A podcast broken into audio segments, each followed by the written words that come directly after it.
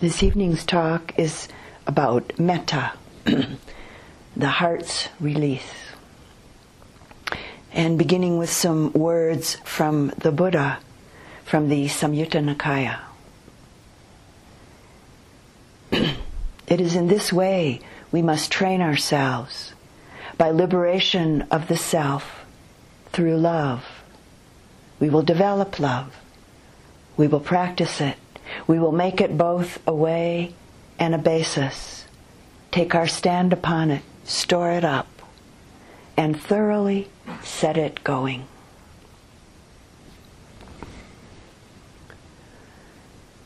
The Buddha Dhamma, the teachings and the practices, are about transforming the heart, transforming the mind. This evening we'll consider one of the important teachings and practices of this transformation, which is classically called a Brahmavihara, a divine abiding. The radiant warmth and openness of metta, unconditional loving kindness and acceptance, unconditional friendship, the experience of connection and appreciation that isn't fraught with clinging, attachment, and not necessarily even a sense of obligation. This unconditional quality of the mind and heart arises quite naturally when our mindful attention penetrates the layer of conditioning that shuts us off to others. It's also important to recognize that this capacity, this quality of metta is present when concentration and mindfulness are able to begin penetrating the layers of conditioning that keep one from connecting with one's own bodily and mental experience with clarity and kindness. So, beginning with an old story.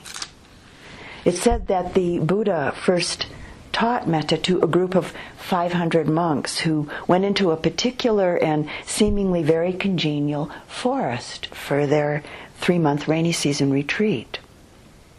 A forest adjacent to a village of very strong supporters who offered to build the 500 monks 500 huts for them to stay in during their rains retreat and who also were very happy to um, keep the monks' alms bowls filled during their practice period. And so the monks moved in and they began practicing vipassana, began practicing insight meditation.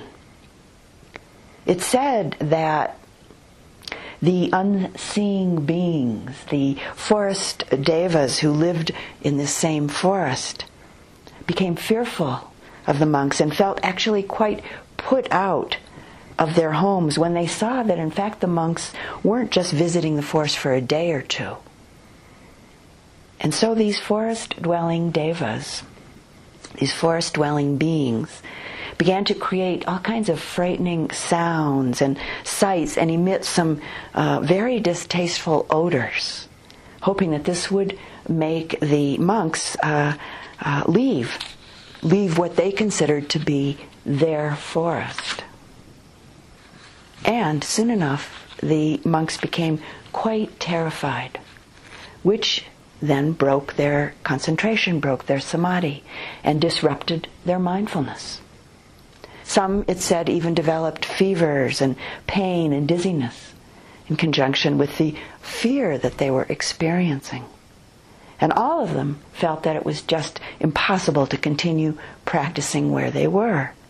So they went to where the Buddha was staying and related their tale. To which the Buddha responded, My beloved monks, he said, go back to exactly the same forest and practice your meditation there. The monks responded to the Buddha's words by pleading that they not be sent back to the forest again saying that it was just impossible to practice there. And the Buddha's response to this was, Dear monks, because you went there to practice meditation, without a weapon of protection. You've encouraged many distractions and many difficulties. This time, however, I'll give you a true weapon of protection. And it said that it was at that point that the Buddha offered them the metta teachings and practices. Out of their great respect for the Buddha, the monks didn't dare contradict his wishes, and so, armed with the metta teaching and practice, they went back to the forest, that same forest. For a while, uh, continuing to experience their feelings of fear and anxiety. While at the same time, they very diligently and vigorously practiced metta. Soon, there were no more fearful sights or sounds.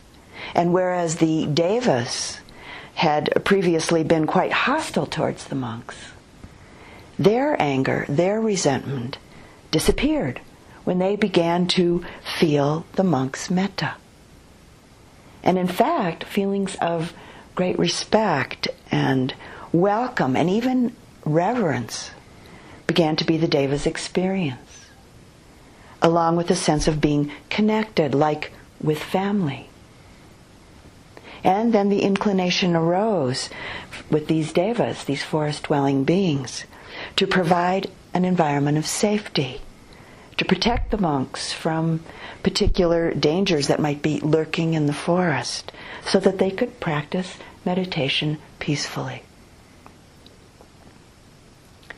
After recovering, strengthening, and deepening their concentration and open hearted presence through practicing metta, it's said that the 500 monks at some point began practicing vipassana meditation again with metta as their foundation.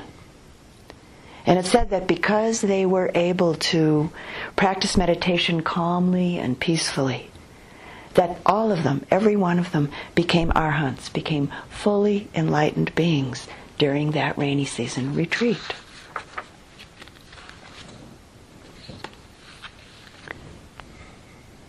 So the great strength of a mind, a heart, protected through the energy of metta. This quality, this capacity to stay present and connect with a heart that's fearless, with a mind, a heart that's free of ill will. Gandhi called this the most powerful and the most subtle force in the universe. Metta, metta is the energy that allows for, that brings a connection. It's the energy that keeps it all together. And this capacity is called for again and again and again throughout our practice, throughout the whole of our life. The practice and the energetic experience of metta is offered and is felt through a natural, heartfelt wish directed towards oneself, another particular person, a group of beings, wishing oneself and others to be happy, to be at ease, to be safe and secure, to be peaceful. In the process of developing, expanding, and deepening this energy of metta, of the heart, one of the things that we begin to taste is that our own wants, our own preferences begin to pale. They're, of course, important on one level. But within this incredible, radiant energy of warmth that begins to flow from our heart in the process of cultivating unconditional friendship and acceptance, unconditional kindness and love, our personal wants and personal preferences begin to lose their usual intensity of almost always being very front and center. Sometimes my experience of metta, my experience of human kindness, is like the sunshine. that warmth of the sun that permeates our outer and our inner sense of being. We could say that the practice of loving kindness is akin to the sunshine warming our heart, the sunshine warming our whole being, and then at some point radiating this quality out to the world around us. So, where does the capacity to connect, to cultivate, to live with unconditional friendship, unconditional acceptance, and kindness, where does it come from? It comes from our own experience of kindness. The experience, in fact, of receiving kindness from others. It comes from our own experience of receiving warmth, of receiving love that's been given freely to us from another. If you had never, ever had this experience, this unconditional kindness, you would have an extremely difficult time with this practice. But really, such people are very, very rare. Every one of us in this room has experienced at least some kindness given to us, some love, some warmth just given to us freely. So, for example, a very simple, very ordinary experience of mine. A few days before this retreat began, I walked into the post office as I do almost every single day to pick up my mail. And someone opened the door for me. And this happens actually quite regularly at my post office here. Someone opened the door for me that I didn't know and I'd actually never seen before at the post office. And we looked at each other as this person opened the door. We looked at each other and smiled at each other. And I thanked her and felt this very warm connection between us for a moment. Just that. This is unconditional kindness offered freely.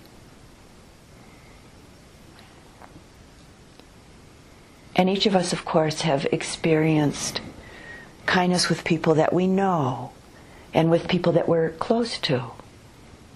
Very likely kindness expressed with a much more overt and stronger energy than my post office experience this unconditional warmth of loving kindness. So, this is where the seeds come from. These are the seeds that are planted in us that we cultivate. The kindness that we've been given is the kindness that we grow, that we water and we fertilize, that we cultivate by giving metta to ourselves, and through offering it out to others. It's a circle, it's like a transmission. We've been given the transmission through the kindness offered to us from others. We grow it, we cultivate it, we give it out, offering the transmission back out again and again and again. It's this essential and beautiful circle. The kindness that we receive and the kindness that we give is always a gift.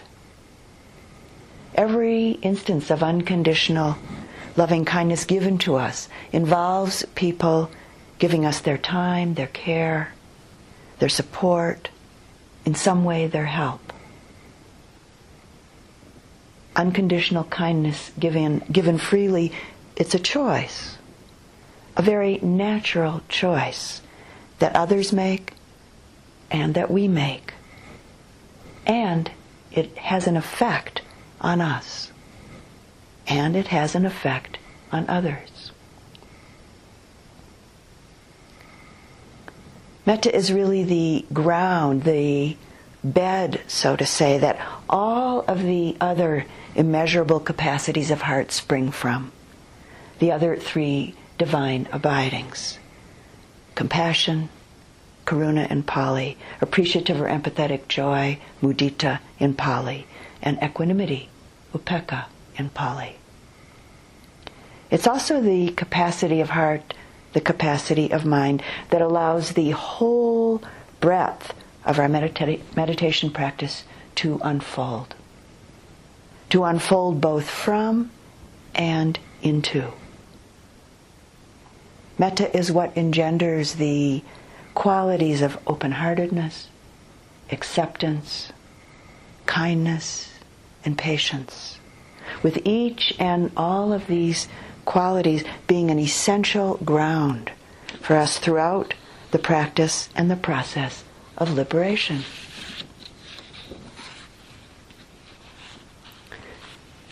In 1986, when I was in China, I found out that the contemporary Chinese written character for love was developed out of two ancient pictographs or two ancient pictographic symbols. The top symbol was a very simple one representing a person breathing, a symbol for breath. And the bottom symbol was one of the heart. So, based in ancient Chinese pictographic writing, the character for metta love is breath through the heart. With the cultivation of metta, we're moving towards or we're inviting the opening, the expansion of the heart, the mind. And so, continuing with the metaphor of breath, metta is like the experience of breath moving through us. It's intangible, boundless, empty. Where from? Where to? And yet it's a very powerful energy that moves within us and from us.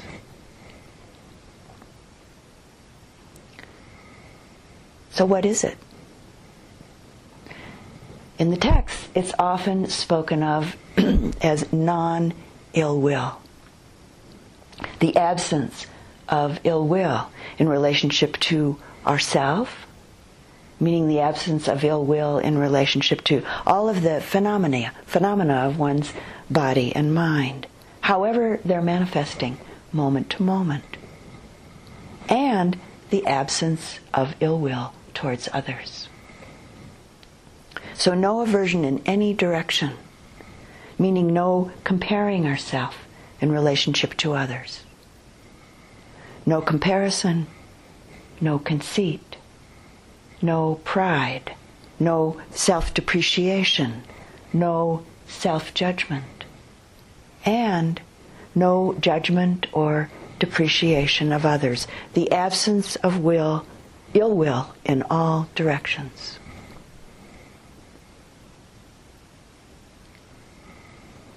Here in retreat, how often might we think the person next to us, or maybe the person on the other side of the room, how often might we think that their practice is so much better than ours? Or maybe the comparing mind says that person isn't practicing nearly as well as I am. That felt judgment that they're better than me, or I'm no good, or I'm great, no sleepiness, no movement. Just look at that person wherever they are in the room, that person nodding away restless, moving around.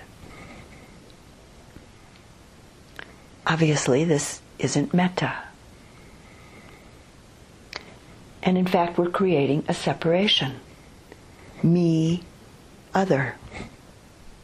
The heart, the mind is contracted, and it's uncomfortable.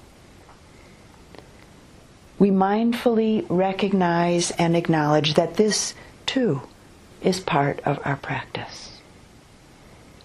And we learn that one way to attend to the suffering of separation, the ache of self centeredness, is to offer oneself metta.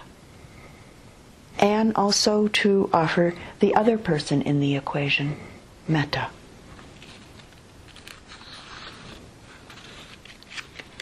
One of the most striking aspects of metta, and maybe surprisingly so, is that metta is impersonal in nature, even in relationship to what we think of as our self, what we're identified with and what we're attached to either in a positive way or in a critical way as ourself, our body, our thoughts, ideas, opinions, skills, our knowledge. Metta is impersonal in nature in relationship to other beings as well. A heart, a mind filled with metta has the capacity to impartially embrace all beings. Not only those that we're close to in our lives, those that it's easy to care about, or those that might be useful or amusing or pleasing to us in some way. A heart, a mind that's filled with metta holds the possibility of a capacity for what could be called immeasurable impartiality. This capacity being able to connect and to care for any being, all beings.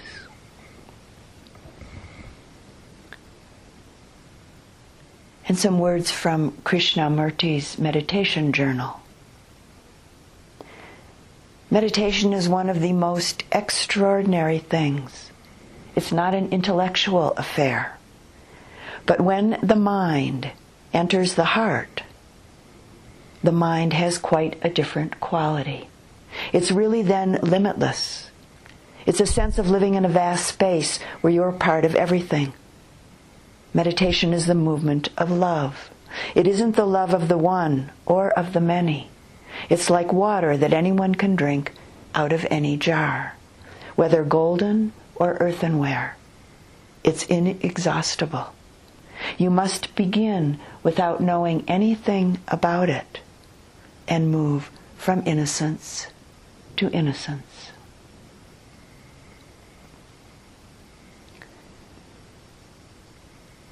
The mind, the heart of metta connects and accepts.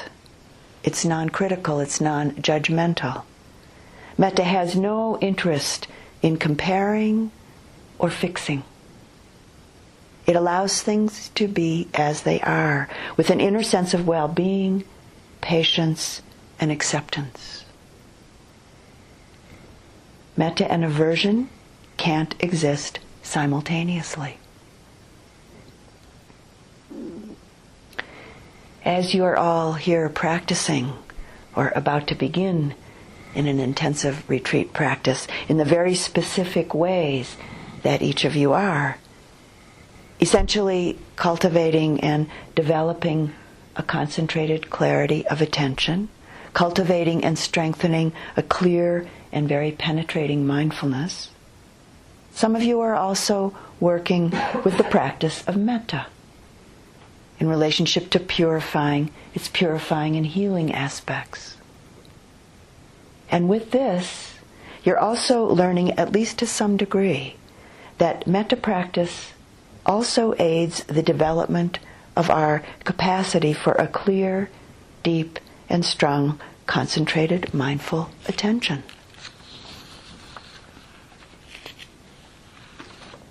As our capacity for metta grows and blossoms, there's an unwinding, there's an unbinding of the heart and mind from states of fear, states of anger, judgment, states of separation, disconnection these strong afflictive energies that move through the mind, the heart, and the body.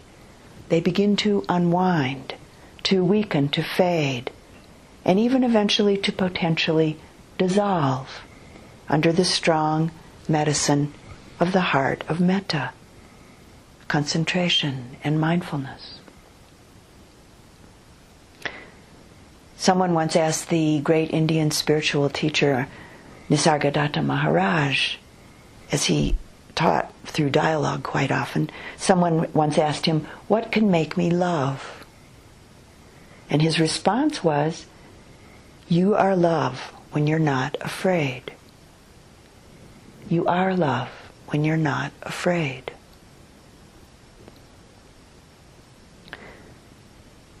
Something that was amazing and so important to me when I began to discover it is that metta doesn't necessarily depend on initially liking someone or even approving of them. It actually has nothing to do with approving of. With the heart of metta, we're able to connect with beings beneath that which we might not agree with, or connect with beings who may act in ways that we might not like and even might not condone.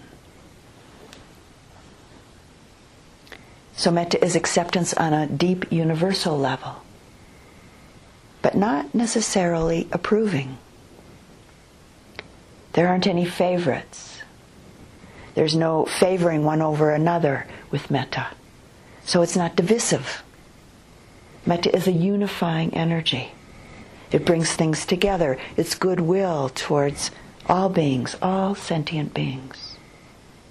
This most subtle and most powerful energy in the universe, as Gandhi called it. And so from this we can begin to understand that it's impersonal in nature and that it's unconditional. No conditions needed for metta to manifest. So, reflecting for just a moment, if there was no metta in this world, this world would have flown apart, this world would have broken apart long ago. There have been periods throughout human history, up until this very moment, when there has been more or less metta manifesting in the world. More peaceful times, times of relative ease in the world, and periods when the world has, or we could say is, increasingly unsettled, more violent times. This powerful energy of goodwill that unifies, that brings things together, so essentially necessary in this world.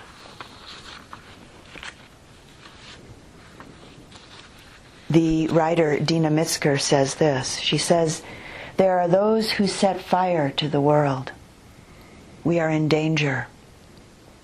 There's no time to go slowly, she says. There's no time not to love. And the Buddha said it so perfectly. He said, Hatred can never cease by hatred. Only through love alone can healing happen. This is a universal law.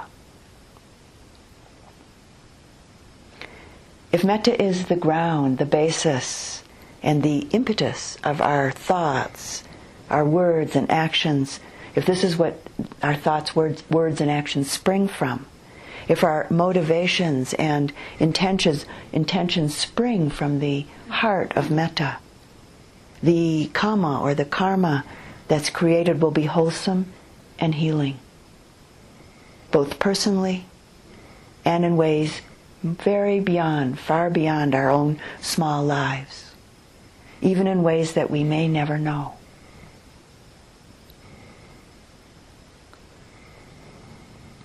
I'd like to spend a, few moments uh, now exploring some expectations of what we might think of the exp- think that the experience of metta is supposed to be. I think that many people expect metta to be a, a feeling, some very familiar felt sense. And of course, our expectation is based on something that we're already familiar with. It's impossible to expect, it's impossible to look for something that we don't know, something that we've maybe never experienced, or to look for something that we may in fact have experienced, but didn't label as unconditional loving kindness or unconditional friendship, metta. Sometimes metta can and does manifest as a familiar felt sense. But actually, we can get caught, we can get stuck in expecting this. Metta is not sentimental. It's not at all romantic. These are both totally conditional experiences. And metta isn't even necessarily a particularly juicy feeling. The heart, the mind, that's free from ill will, that's free from greed, fear, hatred, anger, in any given moment, is the mind of stillness, the heart of peacefulness. In this absence of greed, in the absence of aversion, it's the abiding stillness and peace. It's in the abiding stillness and peace that metta arises. And it may not be a feeling that we think of or are familiar with as love.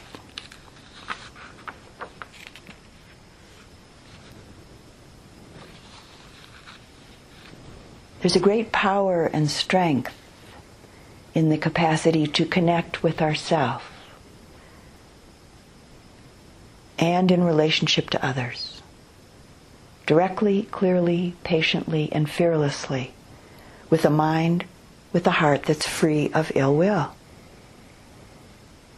We could say that this is metta, this unfettered, unconditional connection, and it's not so easy to get there. There are many layers of conditioning that need to be seen, that need to be seen through, and to let go of along the way of our practice. I found over the years that the qualities of honesty and humility are essential if practice is to continue to unfold reaping its most amazing and its most freeing benefits. There's a beautiful story in the Anguttara Nikaya, the story of Sariputta's lion's roar, that demonstrates this very clearly. As some of you know, Sariputta was one of the Buddha's two chief disciples and foremost in terms of discernment and wisdom next to the Buddha.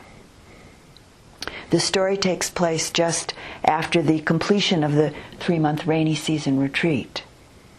The monks were beginning to disperse for their various duties and responsibilities in other places.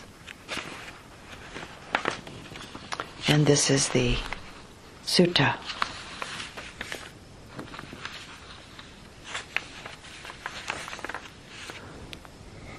On one occasion, the Blessed One was dwelling at Savatthi in Jeta's Grove at Anathapindika's monastery. At that time, the Venerable Sariputta approached the Blessed One. Having paid homage to him, he sat down to one side and said, Lord, I have now completed the rains retreat at Savatthi and wish to leave for a country journey. And the Buddha replied, Sariputta, you may go whenever you are ready. And the Venerable Sariputta then rose from his seat, bowed to the Buddha, keeping him to his right, and departed. Soon after the Venerable Sariputta had left, one monk spoke to the Buddha saying, The Venerable Sariputta has hit me and has left on his journey without an apology. Right away, the Buddha called another monk and said, Go, monk, and call the Venerable Sariputta, saying, the master calls you Sariputta. The monk did as he was bidden, and the Venerable Sariputta responded, saying, Yes, friend. Then the Venerable Mahamoggallana and Venerable Ananda went around to all of the monks' quarters, lodgings, and said, Come, reverend sirs, come. For today the Venerable Sariputta will utter his lion's roar in the presence of the Blessed One. The Venerable Sariputta approached the Buddha and after bowing to him, sat down to one side.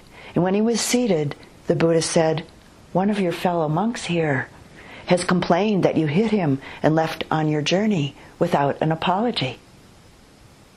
The Venerable Sariputta responded, Lord, I remember the discourse you gave 12 years ago to Bhikkhu Rahula. Rahula was the Buddha's son. When he was 18 years old. You taught him to contemplate the nature of earth, water, fire, and air in order to nourish and develop the virtues of love, compassion, joy, and equanimity. Although your teaching was directed towards Rahula, I also learned from it. I have practiced and observed that teaching. Lord, I practice mindfulness and loving kindness. One who does not practice mindfulness of the body in the body, of the actions of the body in the actions of the body, and is not present may well hit a fellow monk and leave without an apology. Lord, I have practiced like the earth. Whether people throw clean substances such as flowers, perfume, or fresh milk upon the earth, or foul, unclean substances like dung, urine, spittle, pus, and blood, yet for all that, the earth has no revulsion, loathing, or disgust towards it. Even so, Lord, do I dwell with a heart that is like the earth, vast, exalted, and measureless, without hostility and without ill will. Lord, I practice mindfulness and loving kindness. One who does not practice mindfulness of the body in the body and is not present may well hit a fellow monk and leave without an apology. But it is not my way to be rude to a fellow monk, hit him, and walk on without an apology. Lord, I have practiced like the water. People use water to wash things clean and unclean, things soiled with dung, urine, spittle, pus, and blood. And yet, for all that, the water has no revulsion, loathing, or disgust towards it. Even so, Lord, do I dwell with a heart that is like water vast, exalted, and measureless, without hostility and without ill will. A monk who does not practice mindfulness, who does not practice becoming like water, might hit a fellow monk and go on his way without saying, I'm sorry. I'm not such a monk. Lord, I have practiced to be more like fire. Fire burns things pure and impure the beautiful as well as the distasteful, and yet for all that the fire has no revulsion, loathing, or disgust towards it.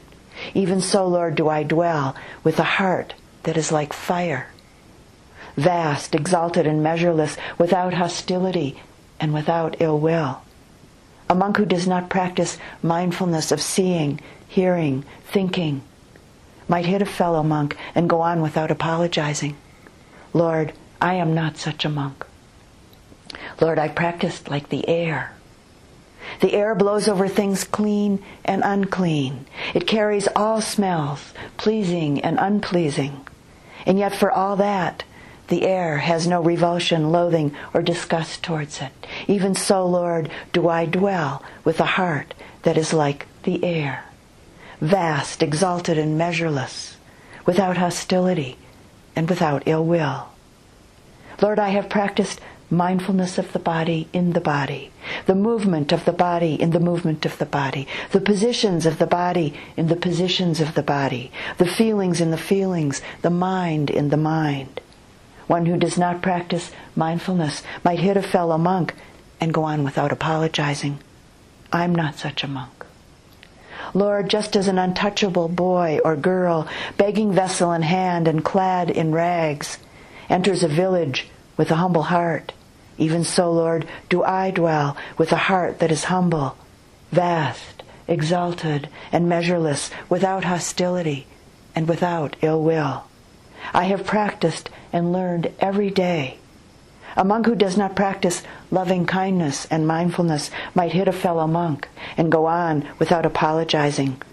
Lord, I am not such a monk. Sariputta continued to deliver his lion's roar. At one point, the accusing monk rose from his seat and arranged his upper robe over one shoulder and with his head on the ground bowed at the feet of the Buddha, saying, Lord, I committed an offense when I was so foolish, jealous, angry, and unskillful. I accused Venerable Sariputta falsely, wrongly, and untruthfully. Let the Blessed One and the Sangha accept my admission of the offense and pardon me, and I shall practice restraint in the future. And the Buddha responded, Truly, monk, you committed an offense when you were so foolish, jealous, angry, and unskillful that you accused Sariputta falsely, wrongly, and untruthfully. But as you have recognized your offense and made amends, we pardon you. It's a sign of growth when one recognizes one's offense, makes amends, and in the future practices restraint. The Buddha then turned to the Venerable Sariputta, saying, Forgive this foolish man, Sariputta, before his head splits into seven pieces on this very spot.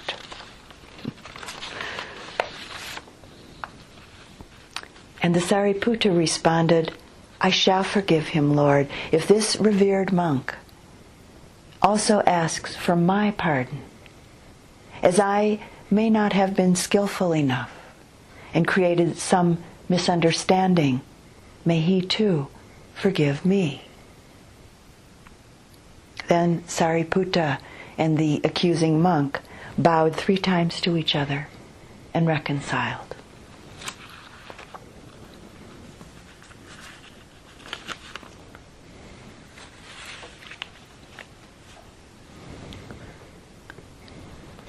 Metta is one of the best medicines, really a very powerful medicine. Our human heart is intuitively, naturally loving. Connection and kindness are absolutely natural human capacities. And we see this in the smallest children. I was feeding one of my granddaughters when she was seven months old. I was giving her pieces of banana. And she took one of the pieces from me and put it into my mouth with a huge smile erupting on her face as she proceeded to feed me. A very innocent and very pure expression of the heart of kindness.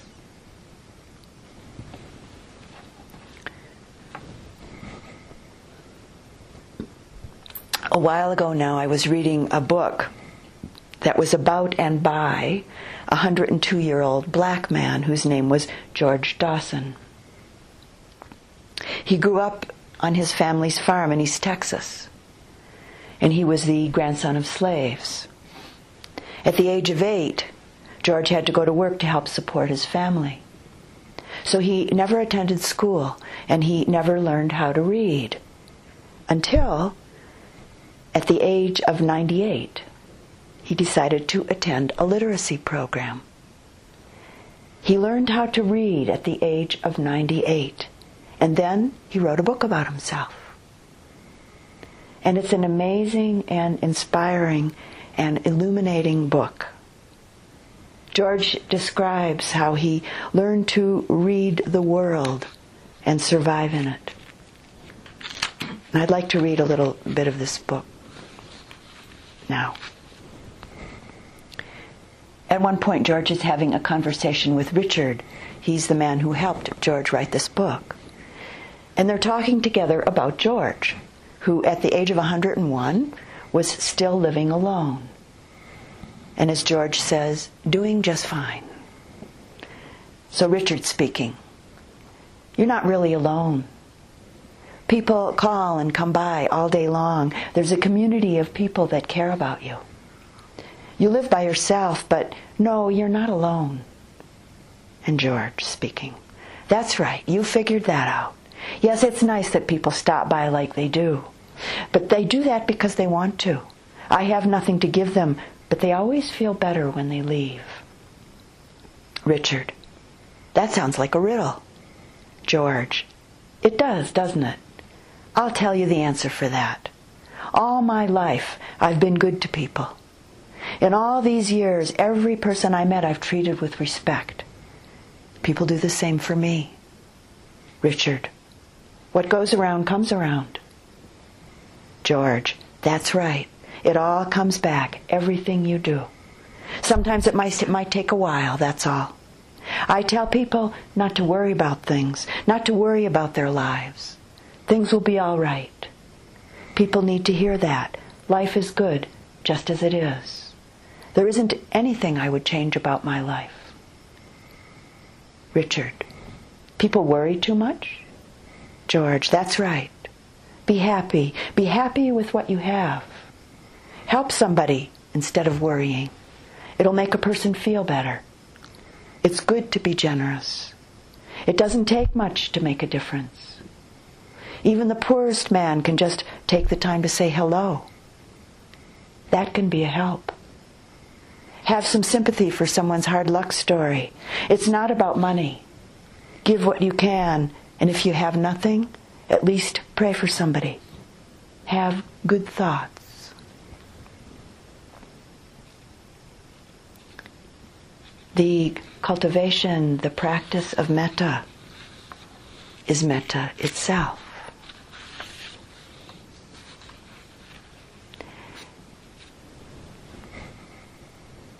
As an example of the stability and beauty of a heart, a mind steeped in kind heartedness, I'd like to continue on a little bit more with our 102 year old Bodhisattva, George Dawson. For much of his life, George endured a very pervasive racism and segregation in the South growing up in East Texas. During the time that he grew up there, East Texas had the highest rate of lynchings of any state in the Union. And actually, this book begins when George was eight years old, as he witnessed the lynching of a teenage boy who was his hero. When George was 65, he was doing yard work for a woman who had left lunch out on the back porch with her dogs, left his lunch out on the back porch with her dogs. And this is George from his book speaking. She didn't see me from the shadow of the tree, but I watched as she put down two bowls on the floor for some dogs, and another she set up on the shelf that was above the reach of the dogs. I climbed up on the porch and lifted the bowl off the shelf. It looked good, and as hungry as I was, it smelled even better. I was looking for a chair to sit in and a quiet spot to say grace when I looked down and saw the two dogs eating the same food that was there for me on the shelf. There wasn't such a surprise in that. People didn't buy dog food in the sack like they do now. Dogs mostly ate leftovers from the table. But what hit me was that she expected that I would eat out on the porch with the dogs. I didn't have to eat in their dining room, but back in their kitchen would have been all right.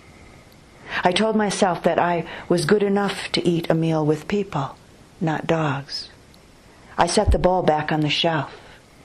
Being hungry, that wasn't so easy. I know she didn't plan to insult me. She just didn't know better. Still, she could believe what she wanted. But I was no animal. I wasn't going to eat with dogs. If I did, she would go on believing that way. And maybe she would have been right. Late in the afternoon, she came by. Didn't you see the lunch I left on the porch? she said. I nodded. I saw the dogs on the porch. Well, the lunch on the shelf was for you. It was a good lunch. Thank you, I'm sure it was. It's just that I don't eat with dogs. As I said that, I looked her straight in the eye. I could tell she understood what I meant. She got angry and red in the face. But I didn't turn away. I didn't look down.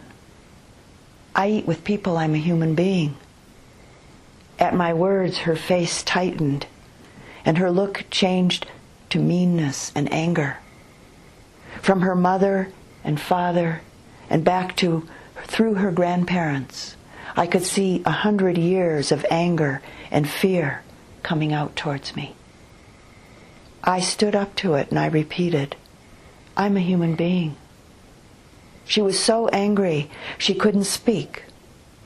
I waited. Finally, in a cold tone, she said, You don't need to come back anymore. And I said, That's right. I don't need to.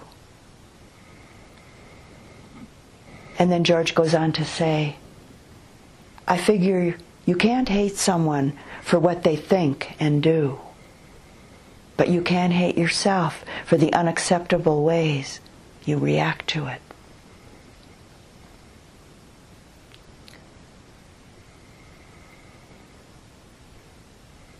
In the transformation, the opening into the greatness of heart, there's a great letting go, a release, a relinquishment of much of what we've held onto, much of what we've grasped often very tightly. There's a great release of the contractions of the heart, the past pains, the hurts, the anguish that we've taken in, taken on as mine, as me, as I am. It's not so easy to relinquish this, this conditioning, these habituated patterns of self. But this is what binds the heart. This is what binds the mind. Our commitment to our practice, our willingness to take the journey, is what affords the transformation. And it's not so easy at times, but it's very well worth it. There's a tremendous fullness of energy which is constituted by great confidence, strength, and a very clear straightforwardness that comes from a loving heart, that comes from the heart of metta.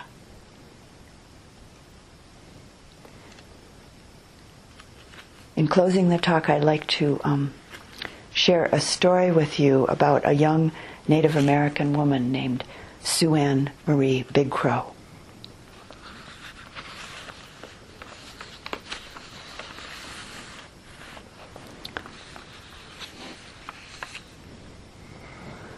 This comes from a book called On the Rez, and it's a true story. SuAnne was born on March 15th, 1974 on the Pine Ridge Res- Reservation. She grew up with her sisters on the reservation in her mother's three bedroom house. SuAnne's mother, Chick Big Crow, was known to be quite a strict mother. Her daughters had always had to be in the house or in the yard by the time the streetlights came on. The only after school activities that uh, she let them take part in were the structured and chaperoned kind unsupervised wanderings and then later uh, cruising around in cars were completely out. SuAnne said that she and her sisters had to come up with their own fun because their mother wouldn't let them socialize outside of school. Chick Big Crow was strongly anti-drug and alcohol, belonging to this very small but adamant minority on the reservation that takes that stance. When SuAnne was nine years old, she was staying with her godmother on New Year's Eve when the woman's teenage son came home drunk and shot himself in the chest. The woman was too distraught to do anything, so SuAnne called the ambulance and the police and cared for her godmother until other grown ups arrived. Perhaps because of this incident, SuAnne became as opposed to drug and alcohol as her mother was. She gave talks on the subject to school and youth groups and even made a video urging her message. Raul Bradford, a former Pine Ridge teacher and coach who was also a good friend of the Big Crow family, was once asked whether SuAnne's public advocacy on this issue wasn't risky, given the prominence of alcohol in the life of the reservation. And his response was, You have to understand, SuAnne didn't respond to peer pressure. SuAnne was peer pressure. She was the backbone of any group she was in, and she was way wiser than her years. As strongly as SuAnne's mother forbade certain activities, she really encouraged her daughters in sports. And at one time or another, they did them all cross country running and track and volleyball, cheerleading, softball, basketball. Some people who live in cities and towns near Indian reservations treat their Indian neighbors decently, and some don't. Some people in South Dakota hate Indians unapologetically, and will tell you why. And in their voices, you can hear a particular American meanness that's centuries old. When teams from Pine Ridge play non Indian teams, the question of race is always there. When Pine Ridge is the visiting team, usually the hosts are courteous and the players and the fans have a good time. But Pine Ridge coaches know that occasionally at away games, their kids will be insulted, their fans will feel unwelcome. The host gym will be dense with hostility, and the referees will call fouls on Indian players every single chance they get. Sometimes in a game between Indian and non Indian teams, the difference in race becomes an important and distracting part of the event. One place where Pine Ridge teams used to get harassed regularly was the high school gymnasium in Lead, South Dakota. In the fall of 1988, the Pine Ridge Lady Thorpes went to play a basketball game in Lead. And SuAnne at that time was a full member of the team. She was a freshman, 14 years old. Getting ready in the locker room, the Pine Ridge girls could hear the din from the Lead, Lead fans. They were yelling fake Indian war cries.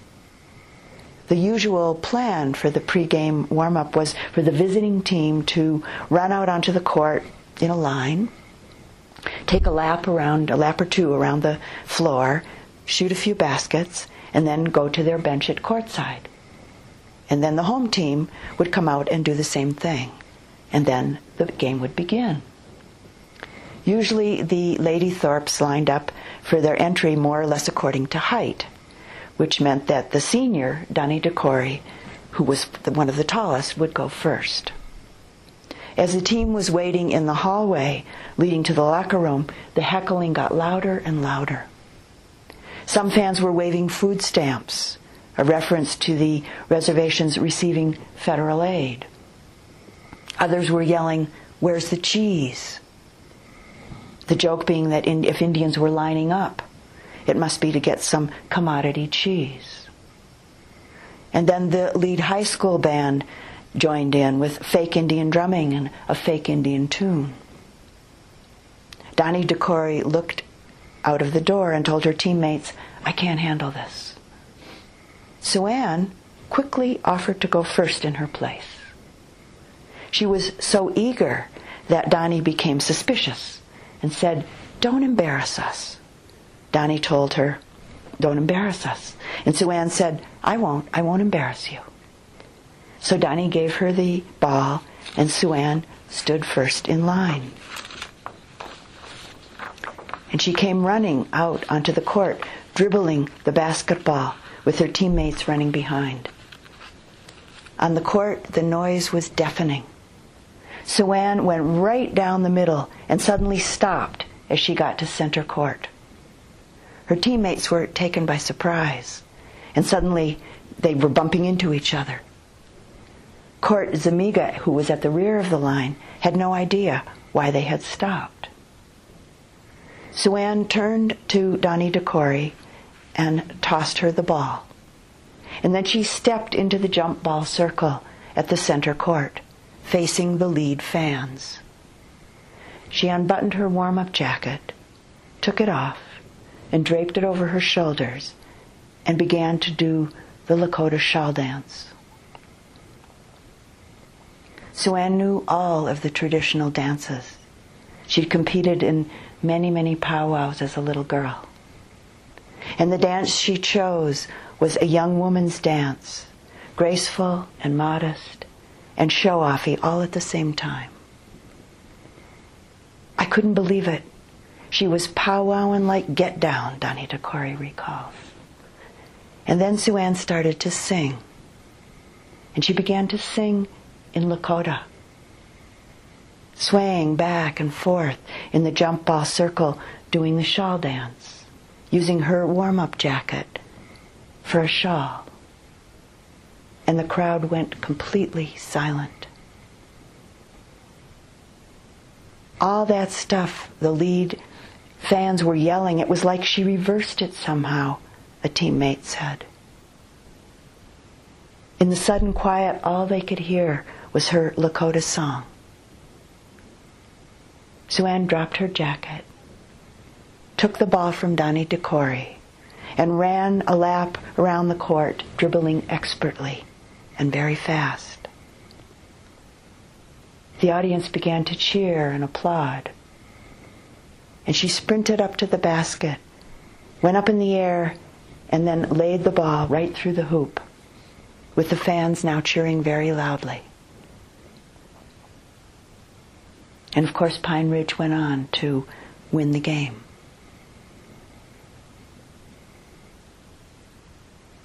The person who transmitted this story said that he couldn't find evidence of a single act as elegant, as generous, or as transcendent as SuAnne's dance at center court in the gym at Lead.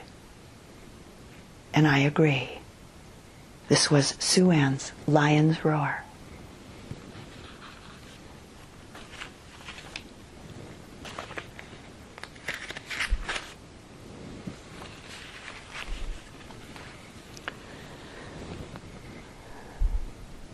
And some words from Hafiz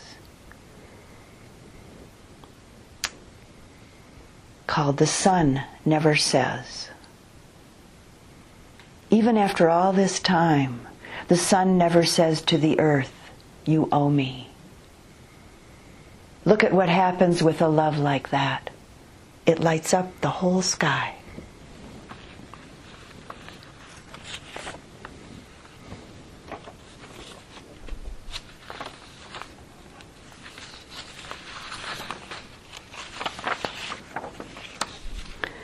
There's a fullness of energy and a confident way to walk our human path when the feeling of loving kindness is strong.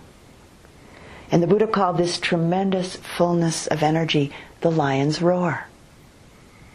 He said that when he himself spoke, it was like the lion's roar in the jungle because the power of his words was born out of loving care and great compassion. The real results of practice often come as a surprise. You encounter a difficult situation. Do what seems to come quite naturally. And then, after the fact, realize that you handled the situation very different, differently from the way that you used to.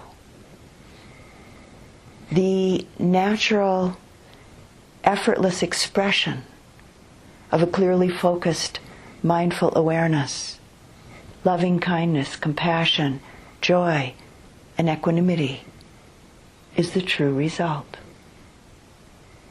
At the time, what you do, what you do seems perfectly natural. It's no big deal, you might say to somebody, to a friend who asks you how you were able to stay present and do what needed to be done so easily. But it is a big deal. Because the natural expression of these qualities changes your life and changes the lives of everyone you encounter.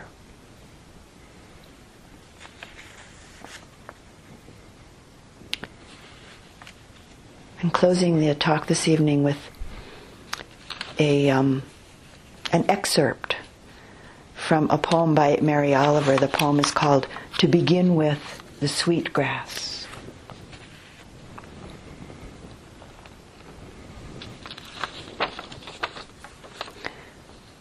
What I loved in the beginning, I think, was mostly myself. Never mind that I had to since somebody had to. That was many years ago. Since then, I have gone out from my confinements, through with, though with difficulty. I mean, the ones that thought to rule my heart, I cast them out. I put them on the mush pile. They will be nourishment somehow. Everything is nourishment somehow or other. I have become the child of the clouds and of hope. I have become the friend of the enemy, whoever that is. I have become older and cherishing what I have learned. I have become younger. And what do I risk to tell you this, which is all I know? Love yourself. And then forget it. Then love the world.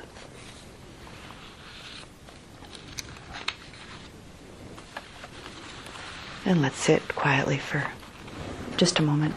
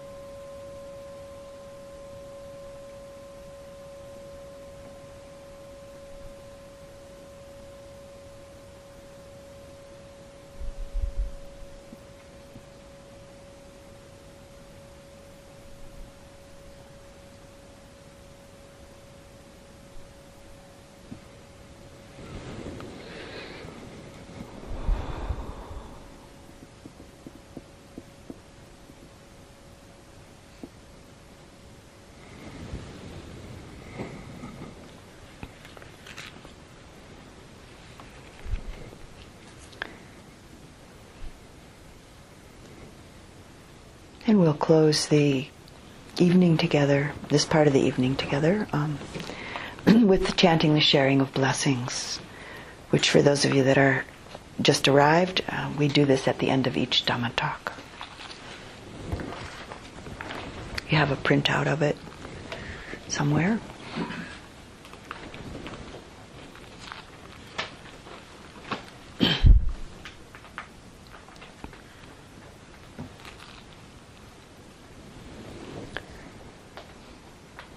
Now let us chant the verses of sharing and aspiration through the goodness that arises from my practice. May my spiritual teachers and guides of great virtue, my mother, my father, and my relatives, sun and the moon, and all virtuous leaders of the world, May the highest gods and evil forces, celestial beings, guardian spirits of the earth, and the Lord of death, may those who are friendly, indifferent, or hostile, may all beings receive the blessings of my life. May they soon attain the threefold bliss and realize the deathless through the goodness that arises from my practice. And through this act of sharing, may all desires and attachments quickly cease, and all harmful states of mind, until I realize Nibbana in every kind of birth May I have an upright mind with mindfulness and wisdom, austerity and vigor. May the forces of delusion not take hold, nor weaken my resolve. The Buddha is my excellent refuge. Unsurpassed is the protection of the Dhamma. The solitary Buddha is my noble guide. The Sangha is my supreme support.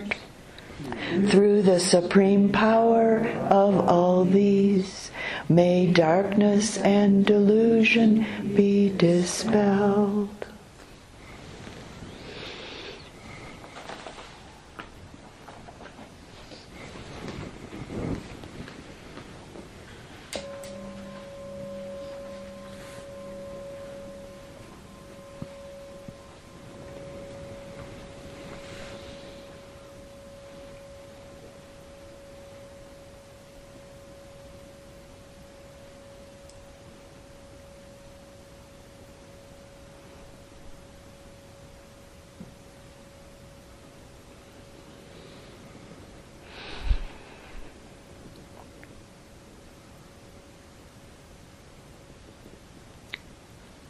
Chris has an announcement. Uh, the person who was ringing the wake up bell and the first sit bell has departed at the end of part one. And so we need, uh, if we're going to continue having those bells, we need someone to volunteer for both, either one or both of them. So the wake up bell would be rung at five, quite vigorously all around in front of every door, and the five thirty sit bell would be rung about five twenty around the building. Are there any volunteers?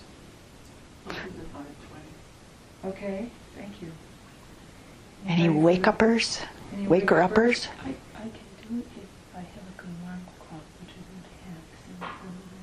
I Yeah, I have an extra alarm clock. It seems to be pretty good. Okay, thank you. Thank you, Jan.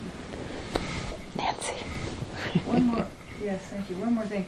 I, I was uh, told that the bell that we rang for this, we, we did a little too often. So, except for the wake-up bell, we probably only need to ring once or twice in each hallway. You know, Well- not to belabor it. But Actually, upstairs, two bong, bong is loud enough.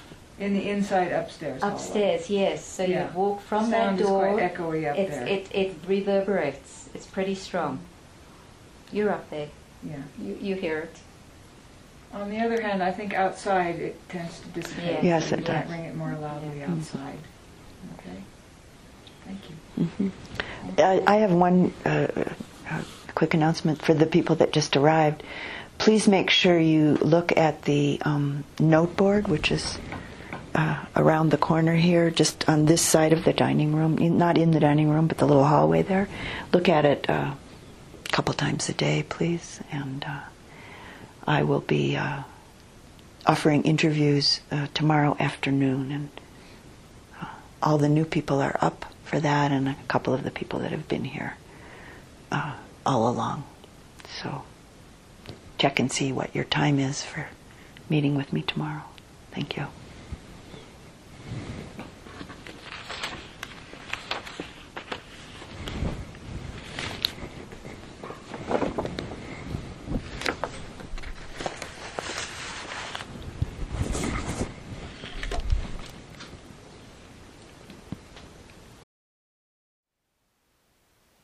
Thank you for listening. To learn how you can support the teachers and Dharma Seed, please visit dharmaseed.org slash donate.